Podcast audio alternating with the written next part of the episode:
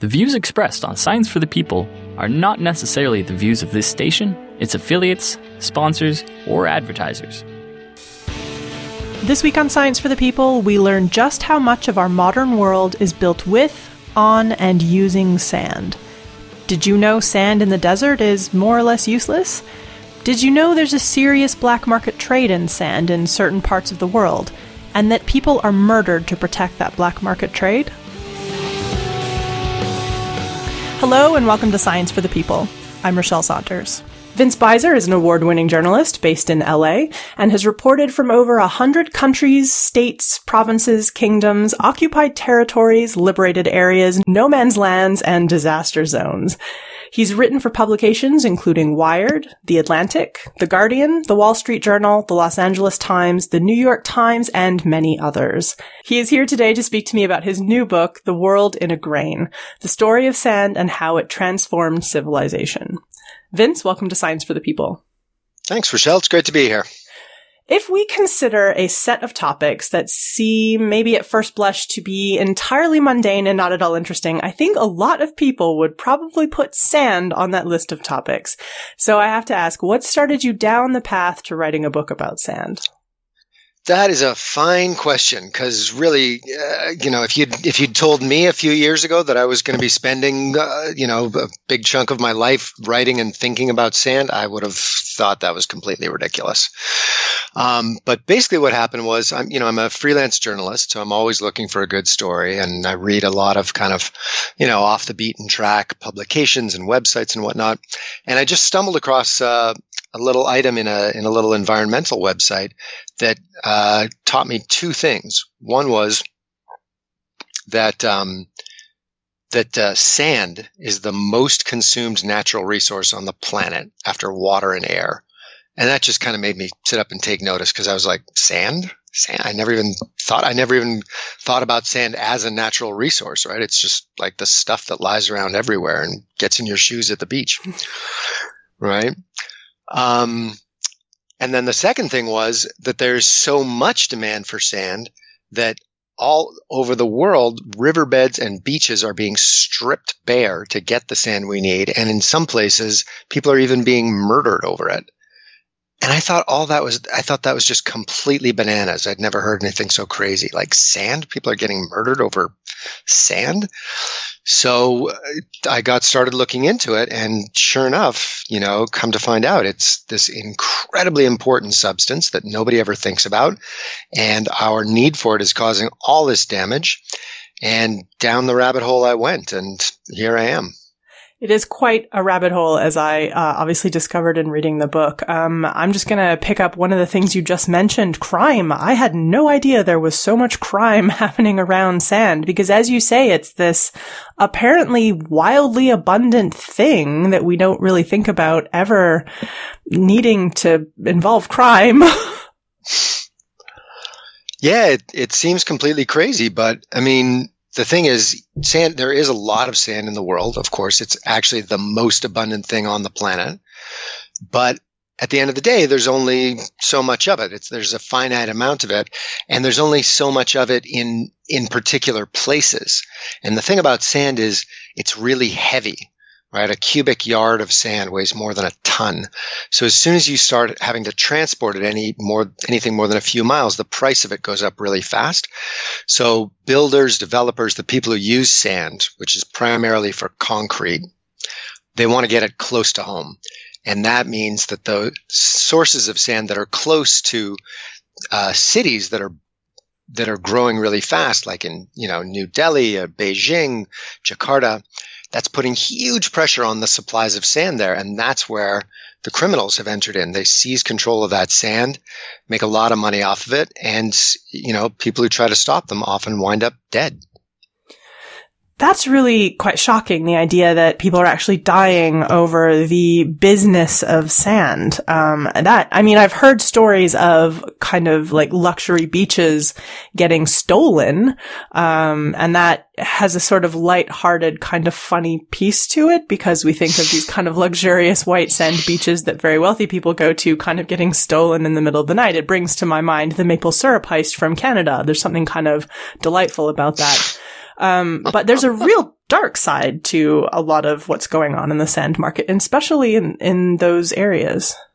Yeah, absolutely. I mean, I agree. I mean, there's there's something hilarious about the idea of people stealing a beach, but when you're stealing sand by the by the thousands and millions of tons, there's really big money involved, and there's really big damage that can happen. I mean, I'll so can I tell you a little story that just kind of illustrates it? That's, yeah, that's absolutely.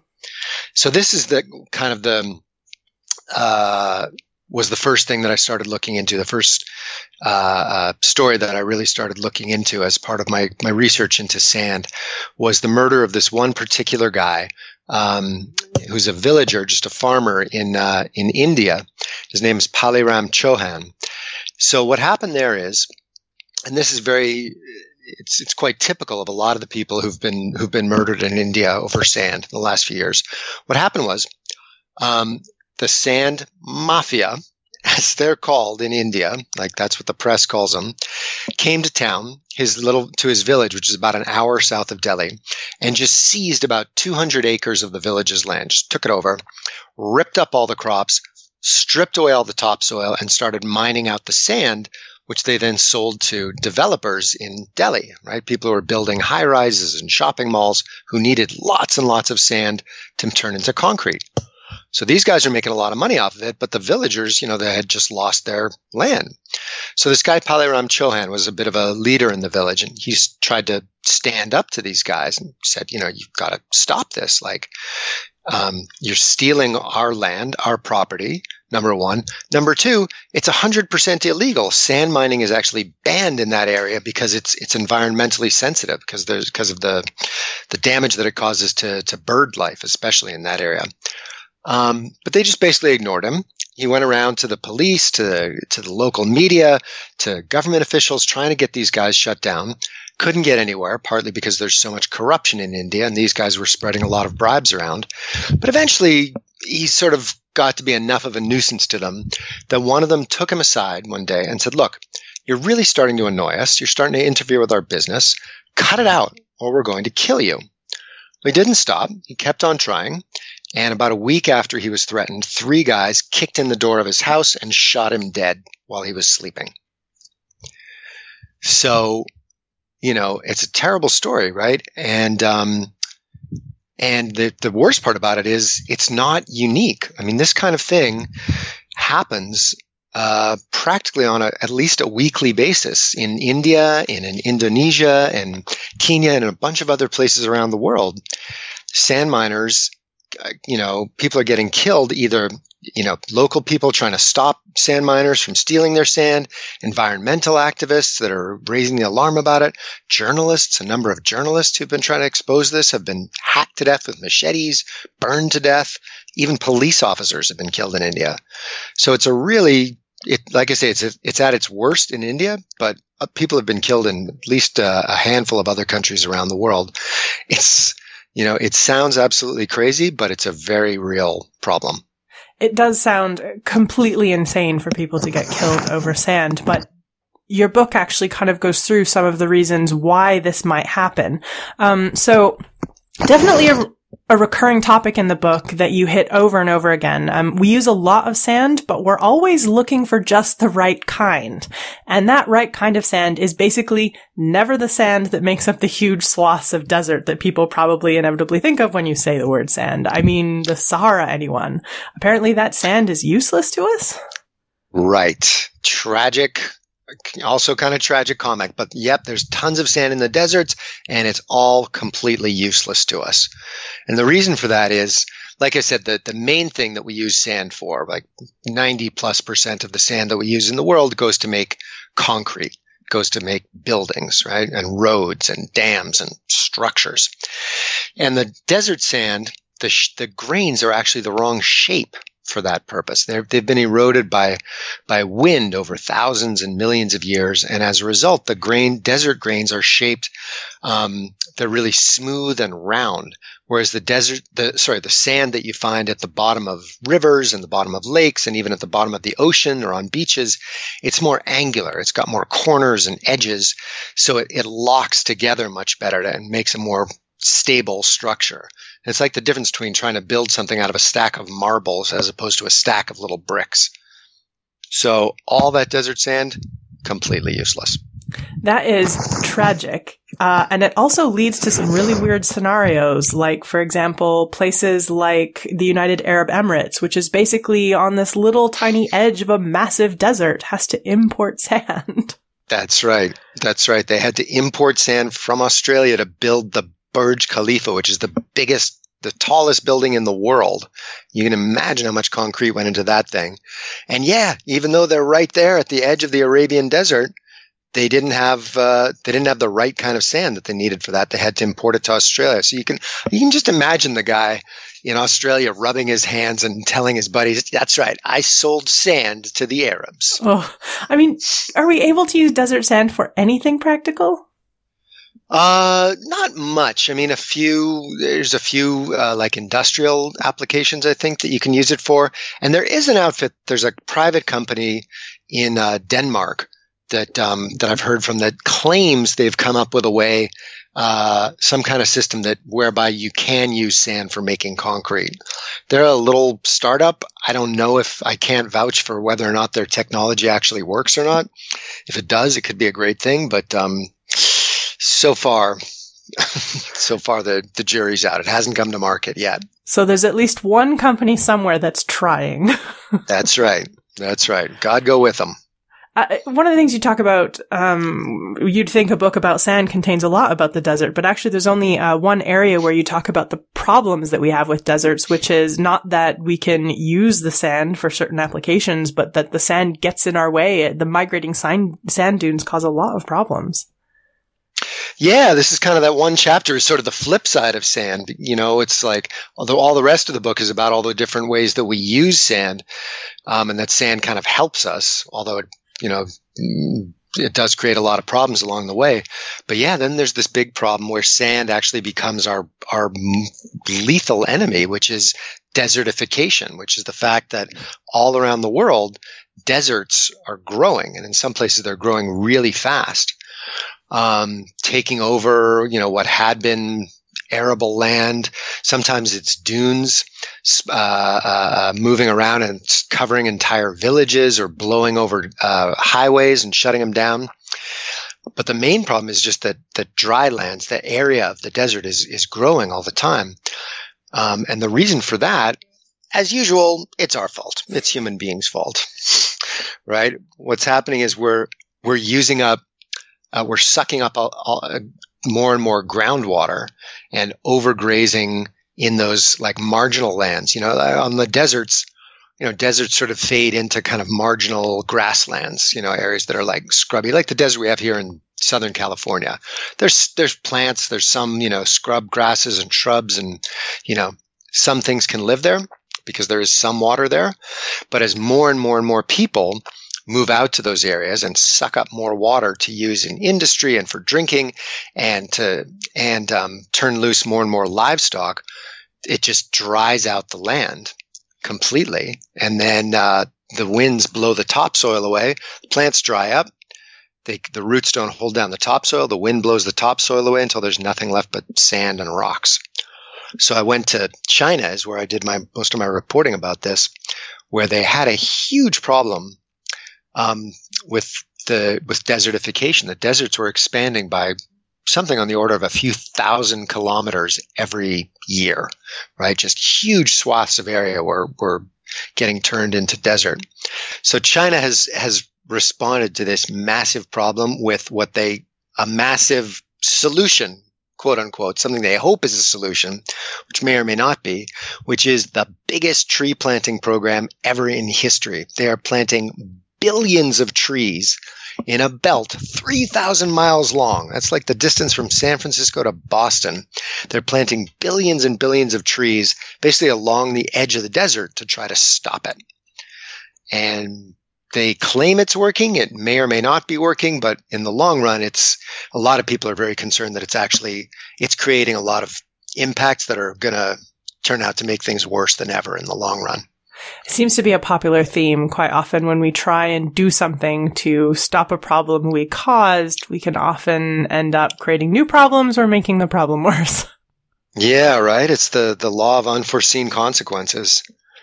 So, I mean, I think any time that you're, you know, that you're messing with the natural world on such a gigantic scale, whether you're talking about, you know, pulling up 50 billion tons of sand a year or whether you're talking about planting however many billions of trees, we just, you know, we just don't know enough about how this world works to know how that's going to affect things. You know, and I think we keep learning that lesson over and over again. Although clearly we're not learning it if we have to keep hitting our head Right. against that wall again. right, exactly. We keep getting taught that lesson and not learning it. oh, we are a stubborn species. So, if the desert sands aren't useful to us, what type of sand is useful? Okay, so the sand that we really want is quartz sand. What is so? Let me take a step back for a second. What is sand in the first place? Sand. The, the word sand. It really just means uh, any little grains, little small bits of any hard substance. And if you really want to get technical, because I know it's that kind of podcast, it's it's grains. Any grain that has a diameter between two millimeters and 0.0625 millimeters. Okay. Mhm. Anything in that range, that's sand.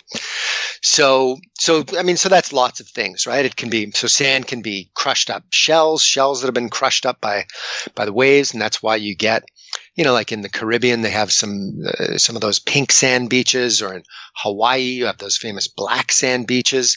That's volcanic rock that's been crushed up. Um, and the sand that you see, you know, on your, you know, on your local beach or wherever, it's a mix of whatever kinds of rocks happen to be prevalent in the local geology, right? Could be, you know, chert or obsidian or um, just about anything. But most of the sand in the world, most sand grains and the stuff that we use is quartz, uh, silicon dioxide. Um, and basically, that stuff is it's an incredibly useful and versatile material quartz is. It's really really hard which makes it which is why it's so good as a building material.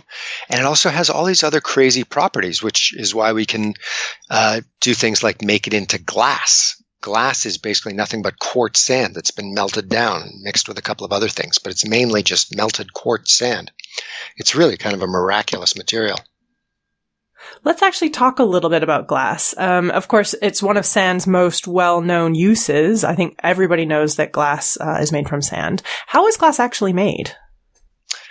So glass, basically what you do is you take a bunch of high purity quartz sand. You can't just use any old sand. Um, you need stuff that's that's very that's got a very high uh, silica content, very high quartz content, 95% plus. So that stuff you find it in there's a lot of it in ohio which is why ohio uh, had and still has a, a really big glass industry. Um, places like the fontainebleau region in france have something like 98% plus pure silicon sand silica sand. So um, they've been like all the you know those famous european crystal makers. That's where they get a lot of their sand is from that region. So how do you how do you turn sand into into glass? It's really it's kind of an amazing process. It's really it's unlike unlike with con- with concrete where you're basically just gluing all those grains together you know trillions and trillions of grains. With glass you're actually chain transmuting the grains into something into something completely different right? You're fusing them together to make a completely new substance. So the way you do that is first of all you got to melt them which is hard they're very they're hard to melt down you need temperatures of upwards of 1600 degrees celsius and then you take that that um, you can lower that melting point by mixing it with with stuff that's called flux, which can be a nub, bunch of different things, um, soda or sodium carbonate, things that are have a lot of uh, uh, calcium in them, Mhm. can, and that then lowers that melting point. So you put in some of that stuff, melt it down.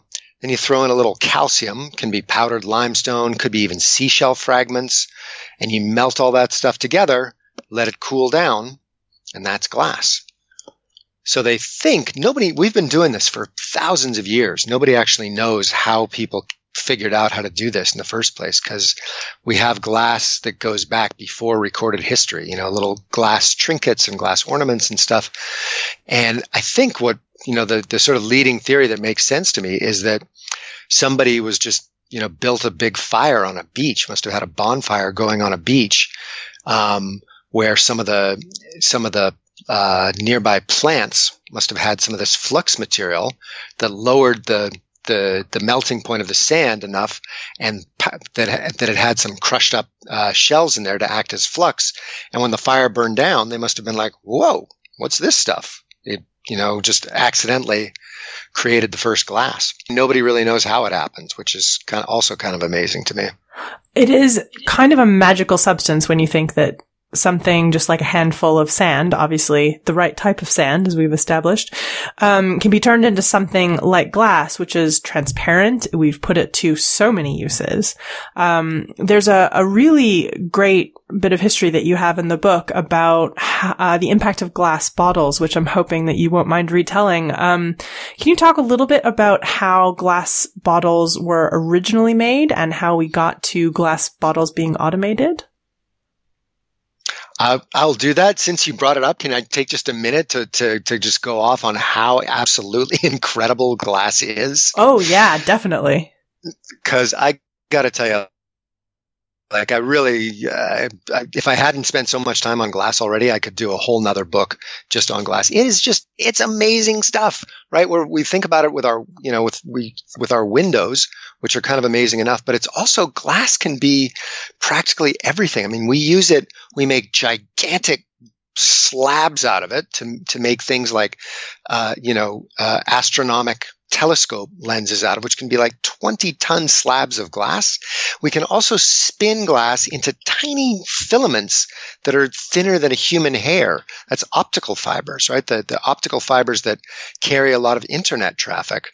Those are made out of glass, spun glass that's incredibly, incredibly fine. And we make it into lenses. One of the things that, that I had never thought about before was if we hadn't figured out how to make sand into glass and glass into lenses, the whole scientific revolution probably never would have happened because we would have had no microscopes and we would have had no telescopes.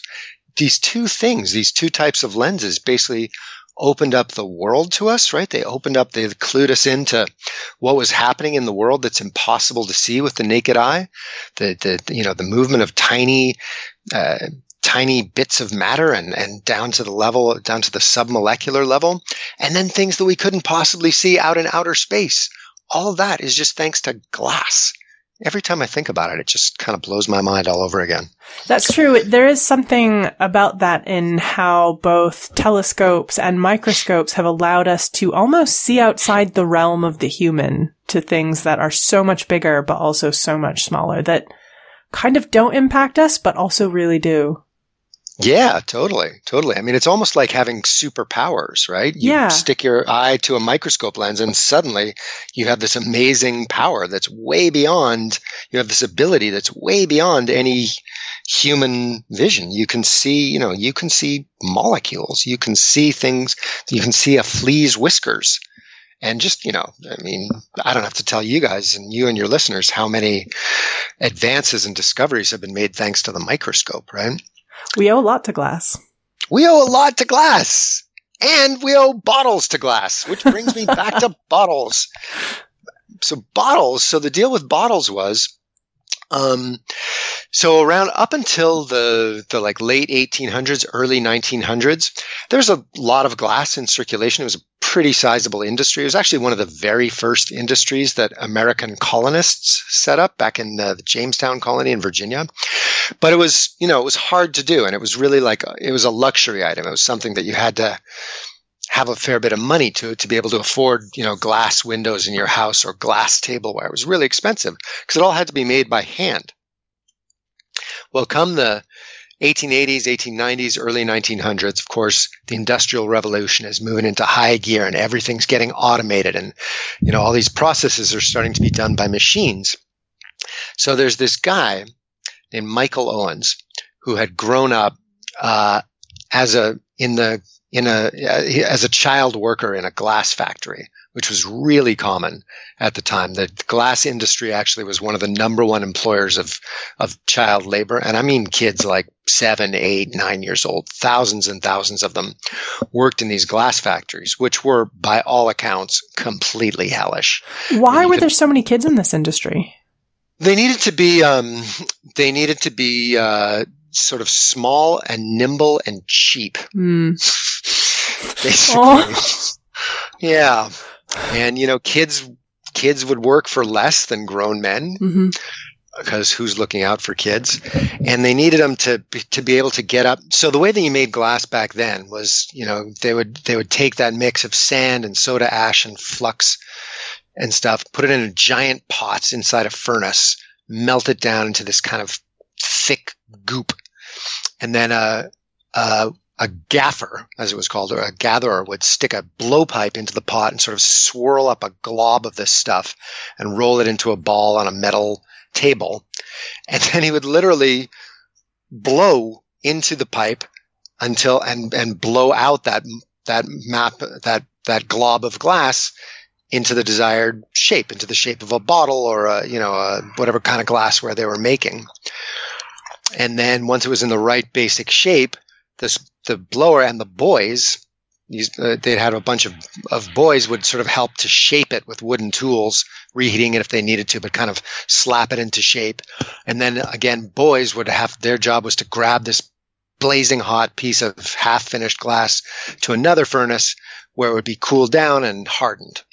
Right. So the whole process took, uh, I mean, a standard crew would be about five to eight men and boys. They'd work 10 hours a day at least, and they could make about 3,600 bottles a day. Right. So it's like 10 odd people working all day long, about 3,000 bottles. Not really that many. So, so here's Michael Owens. He'd worked his way up to um, uh, like a management level uh, at the glass company where he worked at, and he had zero formal education. I mean, he had dropped out of school when he was about eight years old to go work in the glass factories. He was no engineer, but he was a very smart guy. And he, you know, he'd worked every stage of the glass making process. And he just basically looked around and decided, you know what? I can design a machine that will do this better. So he got the boss's support. He got some money, about $500,000, which was a lot of money in those days. And indeed, he worked and worked and tinkered and tinkered and tried and tried. And he developed in 1903, he came out with the very first automatic bottle making machine. It's this crazy looking contraption. It's, it's called the Owens bottle machine. And I really encourage folks to just Google image that one because it's just this marvel of sort of Victorian engineering it's like this octopus with six rotating arms and all these gears and bits and pieces and pumps and plungers and it's a great machine. Um, anyway, and it was a huge success, right? It could produce bottles. The very first model was six times faster than a human crew could produce them, and he kept perfecting it, and it, it you know, very soon it was just exponentially faster and cheaper uh, and better at making bottles than any system that had ever come before. So all of a sudden, glass bottles, which had been, you know, quite expensive and not, you know, they were used for wine and, you know, patent medicines and stuff like that. All of a sudden, they are cheap. And all of a sudden, anybody who wants to sell something in a bottle can. And this, it turns out, completely revolutionizes what Americans, what people all over the world eat and drink. Because it meant that all of a sudden, if you're a beer maker, for instance, you can now put your product very cheaply into a glass bottle and ship it all over the country, and it'll last almost indefinitely because glass is a really great packaging material. Um, it's pretty much chemically inert, so it doesn't make things taste funny. You know, like if you put something in a plastic bottle, it'll start to taste of plastic after a little while. But glass doesn't do that. Glass, you know, doesn't affect the taste of the thing inside it at all. And you can cap it and it'll last almost indefinitely. So bottle beer, you know, uh, breweries, the Coca-Cola company had also was also just getting off the ground at this time, and they were like, "Whoa, what a great thing! Let's start putting our stuff in these bottles, and now we can sell it all over the country," which they did. And so, um, you can actually track the growth the growth of Coca-Cola in the first years of the 1900s tracks almost exactly with the growth in the number of with the, the, the development of the mass manufactured bottle. So basically it meant that, you know, all these things and uh, everything from ketchup to peanut butter to beer to to Coke could suddenly become a mass market item that, that these things could become could move from becoming luxuries or things that were you know difficult to get or to transport to stuff you can get absolutely everywhere And it wasn't so just the individual cost to produce the bottles. The bottles, in part because they were automated, were much more consistent. So you could actually run those completed bottles through other automated machines that would fill them with things, cap them with things. And because they were so precise, there was now this extra level of automation that we could do on top of the fact that we could automate building the bottles. You got it exactly, exactly right. You know, automation on top of automation, and once you, yeah, the the sizes were standardized. The you know all the because you know you can imagine when you're blowing glass by hand, it, you know things are always a little bit different, and the openings are a little bit wonky. But yeah, all of a sudden they could just mass manufacture these things, and and fill them and seal them en masse, and it meant that you know, it just moved all kinds of products out of the category of luxury item into the category of just mass consumption, like dispose, disposably cheap. So I've got to assume that that kind of quick change in the demand for something like glass bottle, like glass bottles would have, I would assume significantly changed the demand for sand at that time as well. Did it ever? The, uh, I'm just pulling up the actual stat. Okay, so Owens introduces his first, the world's first automatic bottle making machine in 1903. In 1903, silica sand, that's the kind of high purity sand that you need to make glass. In 1903, the United States produced 1.1 million tons of silica sand. That's the year that the bottle maker comes on the market. The very next year, United States produces 4.4 million tons. So the amount of sand that we're using quadruples in one year. In one year. After the one year. That's crazy. it's crazy, right? It's totally crazy. And of course, now we're using, you know, exponentially more than that. Well, but, um, yeah, and it just goes to show you how this, you know, I mean, think about glass bottles. Think about how many glass bottles you see and don't even think about every day. You know, beer bottles, wine bottles, pop bottles and then you know subtract and then think about all the plastic bottles that you see now because plastic of course we've we've started using plastic for a lot of those bottles but 50 years ago all those plastic bottles were also glass right? All those bottles of those containers of juice and soft drinks and whatever else was all glass. It's amazing how just one seemingly small change that we make in how we build something can have a really big impact into the supply chain for a lot of different stuff and to just ecological impacts of demands. Um, I do want to talk about concrete as well, switching gears a little bit, because if there is an elephant in the room uh, that is labeled sand, it has got to be concrete. So uh, it has got to be. That's that big gray thing. The concrete elephant. So for anybody listening, we're not going to delve too far into the history of concrete because we have an entire show that we did last year about the history of concrete. It is fascinating. There will be a link to it in the episode show notes. But just to recap for maybe anybody who isn't up on how concrete is made, can you give us a quick rundown on how we make concrete? Sure. So concrete is basically just sand and gravel stuck together with cement. Right? A lot of people mix up cement and concrete. Cement is one of the components of concrete. It's a fine powder that basically just acts as glue. So what you do is you get a bunch of gravel and sand, and gravel is basically just big chunks of sand, right? It's just also pieces of rock. You get gravel and sand. You mix it up with water, and you throw in some cement. Uh, stir that whole mix up. Let it dry. Let it cure, and it dries and locks together to form concrete, which is, you know, the artificial rock that we all know and despise, despite what it all does for us. That's the basic recipe. There, by now, of course, there are literally hundreds and hundreds of really specialized types of concrete that we use for different applications. You know, for you, know, you use a slightly, you know, different concrete for you know to, to to withstand high high temperatures or extremely low temperatures, or if you're building a really tall building, or if you're building a giant dam. But basically, just rocks, little pieces of rock stuck together with cement. That's what concrete is. It makes me think of like a high industrial strength paper mache. That's basically what it is. Yeah. Yeah.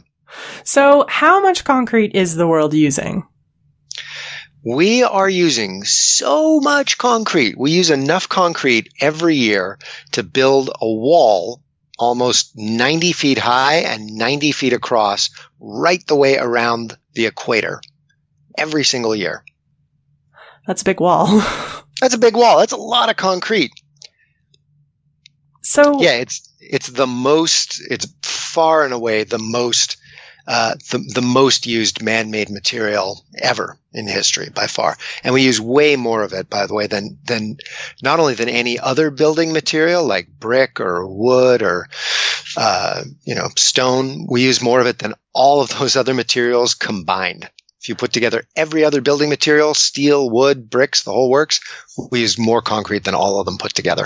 So if I were to draw myself a pie chart on the uses of sand, uh, setting aside the useless desert sand, we were to draw a little pie chart, what sort of broad proportion of the pie of that sand that we use would be dedicated to concrete? Uh, you know, I should know. I should have a number for you off the top of my head. I don't. I don't have the exact number, but it's it's the overwhelming majority. It's at least 80 plus percent. Oh, wow. That's huge. That's a huge yeah. amount of sand that's going into concrete. Yeah, absolutely. Wow. Absolutely. It's, I mean, it's, it's a volume thing, right? If you just look around, you know, keeping in mind that every concrete structure is mostly just a big pile of sand. Just, you know, look around wherever you are, man. Whatever, whatever buildings you can see out of your window, that's all sand. The roads that connect them, all sand. Asphalt, by the way, is also just sand and gravel stuck together with a with a different glue. That's the only real difference between asphalt and concrete. But so all of our roads, all of our highways, um, all sand. All of our, so much of our industrial infrastructure, dams, most of the dams that get built in the world today, out of concrete. Bridges, concrete. Airport runways, concrete. So just the, the amount, the sheer volume of this stuff is when you step back and think about it, it's just mind blowing. We'll be back with more Science for the People right after this. Every week on Science for the People, we take the latest in scientific progress and relate it to people, our friends, our families, our communities, and our society. And we give researchers, authors, and journalists the time to talk in depth about what matters to them. If you love science but aren't satisfied with sound bites, Join us again next week for Science for the People on your local radio station or anytime online at scienceforthepeople.ca. You're listening to Science for the People, and I'm your host, Rachelle Saunders. Um, so let's talk about silicone before we end, because this is another obviously very famous use of sand. I think most people know that uh, sand is what we use to make silicone chips, but what I don't think most people know is how that works at all. So you can you qu- quickly walk us through how we make silicone chips? I can, but let me actually just correct you briefly, oh. if I if I might. Absolutely. There's there's a difference between silicon ah. in sil- the silicon silicon chips yep. that we use, and silicone. Right. Both of them are made from sand. Oh well, then we're okay. splitting. We're splitting. We're splitting sand hairs, really? Well, we might be splitting brains, but oh, actually, uh, oh, I should have. I was looking for that one, and I just missed it. Sorry, you can have it. You can have it. You're kind. Anyway, silicone. So both of them come from sand, which mm-hmm. is again silica. But silicone with an e on the end uh, is a is a material that um, we use for. It's like an additive that we use most famously for breast implants, silicone breast implants. It's like this, you know, spongy, rubbery kind of stuff. It's also the stuff that that makes the elastic that makes your underwear snap into place. Mm-hmm um, and all kinds of other like industrial applications, like silicone sealant. If you've ever had to seal up like a, you know, a, a windowsill or you know a spot that's leaking in your wall, you get you can go to the drug to the hardware store and get that silicone sealant. It's just like this sort of rubbery paste. Yep. So that's silicone, which is very different from silicon with no e. Silicon is the stuff that we make our computer chips out of. So you start with your with this high purity silica sand, same kind of sand that you use for glass, right? Ninety five percent plus. Then you take you take that that sand, that quartz, and you blast it, uh, usually in an electric furnace, um, which creates a chemical reaction that separates out the oxygen, right? So quartz is silicon dioxide; it's silicon plus uh, oxygen.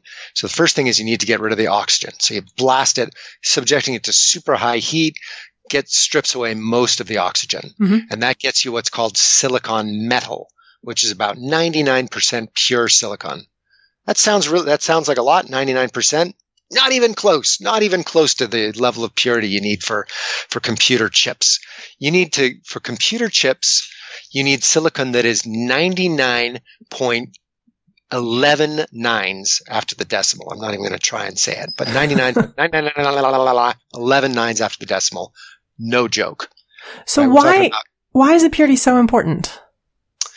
Well, because I mean, silicon, the silicon, the, the amounts that we're using on those chips are is incredibly tiny, Mhm. right? It's got to work. Uh, um, it's got to. They've got. It's got to be able to be compressed to be placed on a teeny tiny chip and perform its operations. It's got to be able to act as a semiconductor flawlessly, right? There can't be any. The slightest impurity will could interfere with or, or disrupt the process of it conducting those electric signals, which are what make your the chips work. I guess because everything's on such a small scale, we have to think about how things get disrupted at that really small scale rather than, oh, it's just the smallest impurity. It'll just like leapfrog over it. But when you actually are looking at something that small, it really starts to matter, I guess. Right, exactly, exactly. I mean, it matters at the molecular level. So, so you take that, so you've got your 99% pure silicon level, then you have to, you run it through another of series of, of industrial chemical processes. And some of these, like some of these are known about, some of these I are, I'm, I'm a bit vague about because the companies that do them won't talk about them. They're, they're kind of trade secrets. Right. But, but what we know is you have to, you subject them to certain chemical processes, which converts that silicon metal into two things. Tell me if I'm going too deep into the weeds, but I know you're a sciencey bunch out there. But um, it basically you get two compounds out of that. One is uh, silicon tetrachloride, Mhm. which you then go on, which then becomes the glass cores of optical fibers, like we talked about before. Yeah. So you take that stuff, set it aside, you sell it to some company that's going to make it into optical fi- fibers. The other stuff is called trichlorosilane, which you then treat further, more chemical processes, more industrial processes, until it becomes polysilicon, which is an extremely pure form of silicon. Um, and all of this, by the way, this is each of these steps, and by now we're talking about a dozen plus steps. They're they're usually carried out by several different companies. So, like one company sells the sand to another company. The, the, that company melts it down into the silicon metal. Then they'll sell the silicon metal to somebody else who will turn it into the next two things. Oh, interesting. So on and so on. Yeah, so it's a really complicated. So this is quite a chain of suppliers that supply other suppliers. Yeah, absolutely, absolutely. Um, and every time at every step, the price goes up. Of course. Right. Of course. So, I mean, so that silica sand, you can buy that stuff for $20, $30 a ton. Mhm. All right. By the time you've got it down to, to silicon metal, by the time you've refined it to silicon metal, it goes for about a dollar a pound. So Okay. about, you know, thousands of dollars a ton. Yeah. And then polysilicon is 10 times as much as that. So at every step of the, of, along the road, it gets more and more and more expensive. Wow. Anyway, eventually you got your polysilicon. You melt that polysilicon down. You throw it in these, they're called crucibles, which themselves have to be made out of incredibly, incredibly pure quartz, which by the way, that quartz only comes from one place on earth in Spruce Pine, North Carolina, this weird little Appalachian backwater. Um, that's, uh, you know, there's a lot more details about it in the book if you're, for people who are really into that kind of thing. Um, but basically you melt down your silicon in these quartz crucibles and set it spinning around. Then you insert a silicon seed crystal, sort of like a, a pencil, like this cylinder into it, spinning in the opposite direction. And then you start pulling that, that seed crystal out, which then, and around it forms a giant silicon crystal, this dark, shiny, very like sci-fi looking thing that weighs about, usually they weigh a couple of hundred pounds and those are called ingots. So now you have an ingot of almost entirely of 99.999% pure silicon. That's the stuff that's then, that then gets sliced up and turned into sliced and polished and uh, and made into computer chips. So it's an enormously complicated process. I mean, it involves, you know, it can involve dozens of, it's, it's a couple of hundred different steps that have to, that go into it. And they can be, those steps can be carried out by, you know, easily a dozen or more different companies along the way. So I think I remember you, you saying that the types of sand that they're looking for are similar or perhaps the same as the types of sand we use to make glass. Is that correct? Or did I hear Yeah. that wrong? That's right. Mhm. Okay. So I guess that impacts the need for silicon impacts the need for glass as well, since it's one type of sand that has to supply both industries. Uh, a little bit, but really not very much. I mean, Mm. the thing about uh, the silicon industry, the silicon chips, it's really it's incredibly important, but the amount the amounts that we're talking about are actually really really small Right. because you just you know computer chips are really small, and uh, and you know the amounts that they need are you know for your average uh, computer you're talking about probably less than a gram of silicon. It couldn't work without you absolutely need that that tiny amount of silicon. The whole computer wouldn't work without it, but the actual amount is is actually really really small. So even with a as giant as the computer industry is, relatively speaking, the amount of sand that they use up is it's just a fraction of what goes into glass. Well, and you definitely can't even begin to compare it to the behemoth of concrete. So uh, Exactly. it's probably not a huge, a huge sort of impact on on sand consumption in the world. Uh, but it's obviously a, of high importance and growing importance since it now runs the world. So we've sort of built our world with sand. We've built the physical structures of it, but now we're also like running that world increasingly using something that is also created from sand. And I'm wondering, uh, this is just purely a hypothetical. Uh, so if you'll indulge me in my hypothetical, if if we start to run low on those types of sand that we need to make silicon, are there ways to use less pure sand, or are we really kind of a bit screwed if we run out of that sand, or it becomes more difficult to get, or if there it becomes much more expensive to get? I'm just curious if there are ways we can take kind of less pure sand to make it what we need it to, or if at some point we're going to have to start looking for other ways to make computers work. Right. I, you know, I'm not an, I, I'm not an, I'm not an expert, so I'm, you know, kind of guessing in a very unscientific manner. Fair enough. But I would, I would guess that you, that you could, uh, use less pure sand and just refine it Even more. Yeah. I mean, it would definitely add to the cost of the whole process, which And would be a problem. Probably I'm sure wreak havoc because all those processes would probably have their own impacts, No doubt. No doubt. as is the But I will say that, like, I mean, the, the, the real problems, you know, the, the issues of environmental destruction and definitely, you know, the issue of, of organized crime, that's, that's almost all driven by sand for concrete. hmm 'Cause again, it's a, it's a volume issue because the amounts that we use are just so staggeringly huge.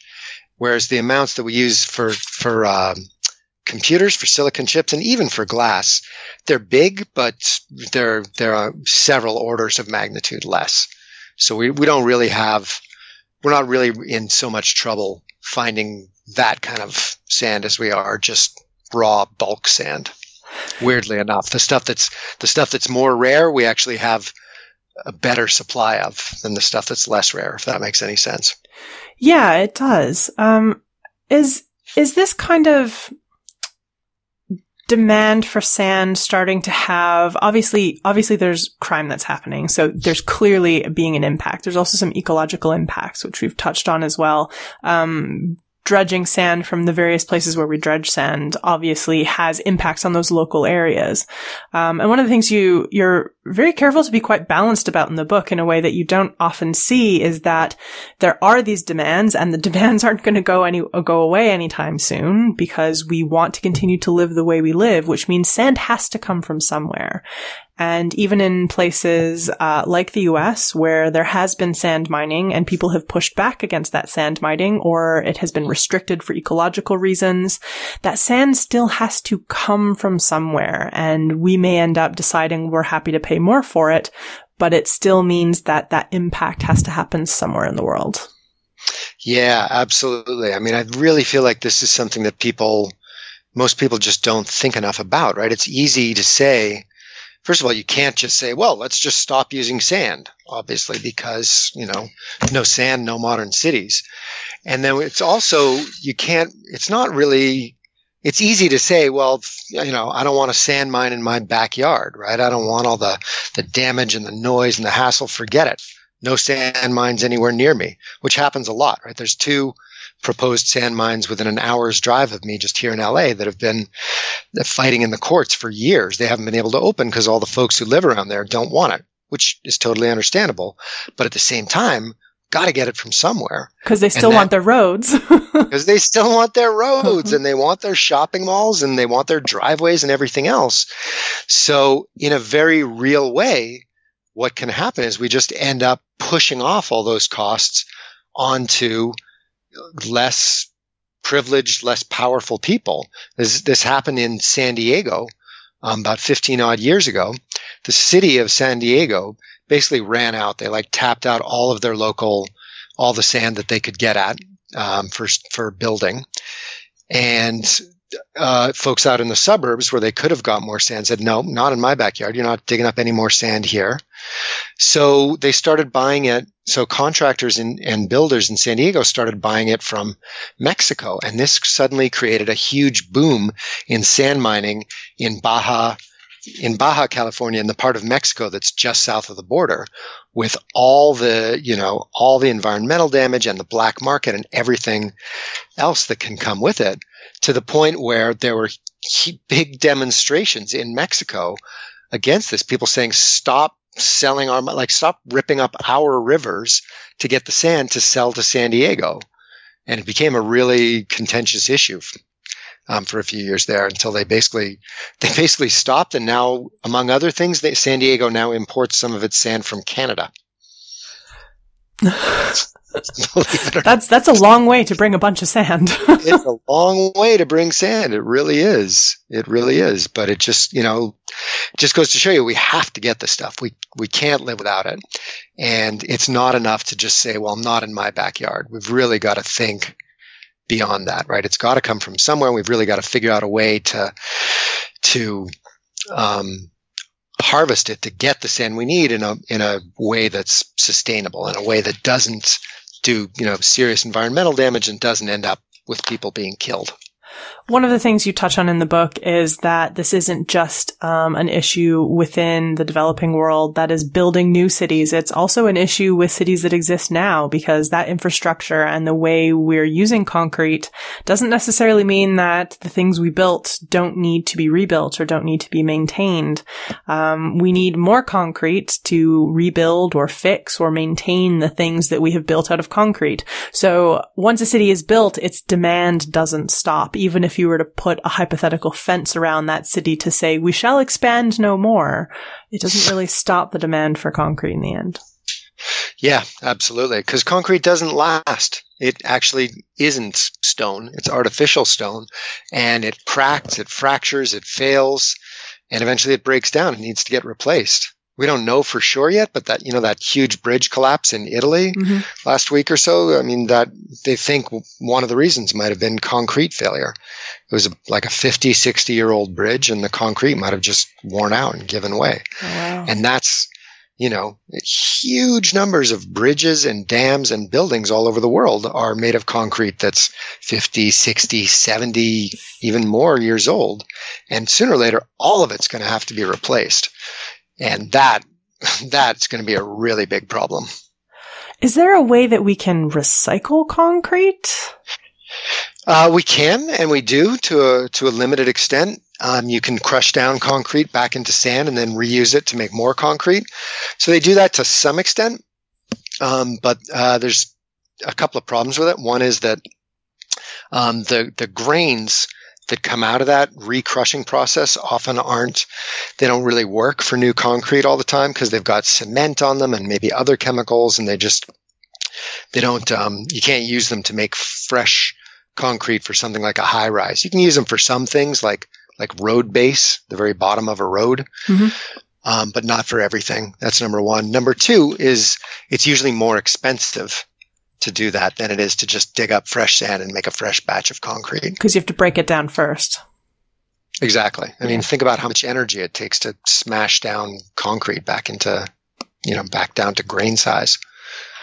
So, is there a way out of this endless sand feedback loop? Dare I ask? Uh, I think so.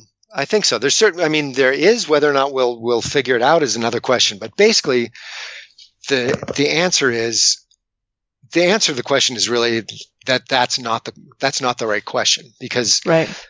you can't really just think about how do we solve the problem of sand because sand is just one of many natural resources that we know we're just using too much of, we're consuming too much of, right?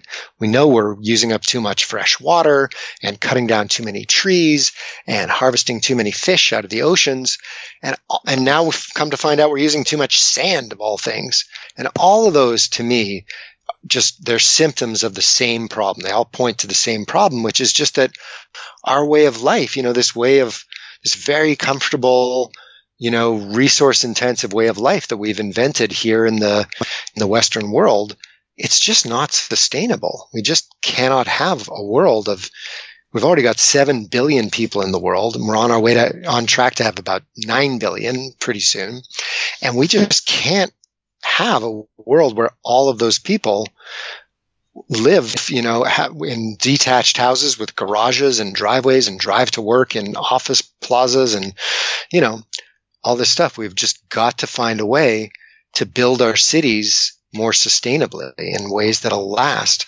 Uh, we've got to find a way to just live our lives uh, so that you know those billions of other people around the world who are catching up with us lifestyle wise and who have every right to um, that that all of us will be able to have you know decent lives and proper shelter and good roads and all of that, but in a way that that that's smaller in a way where we live a little smaller and just consume less of everything.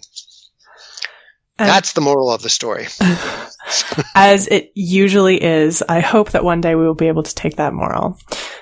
Vince, just before I let you go, I was wondering if you wanted to just uh, pick maybe your one of your most favorite things that you have learned is made out of sand that probably most people don't know is made out of sand. How about toothpaste? Ooh.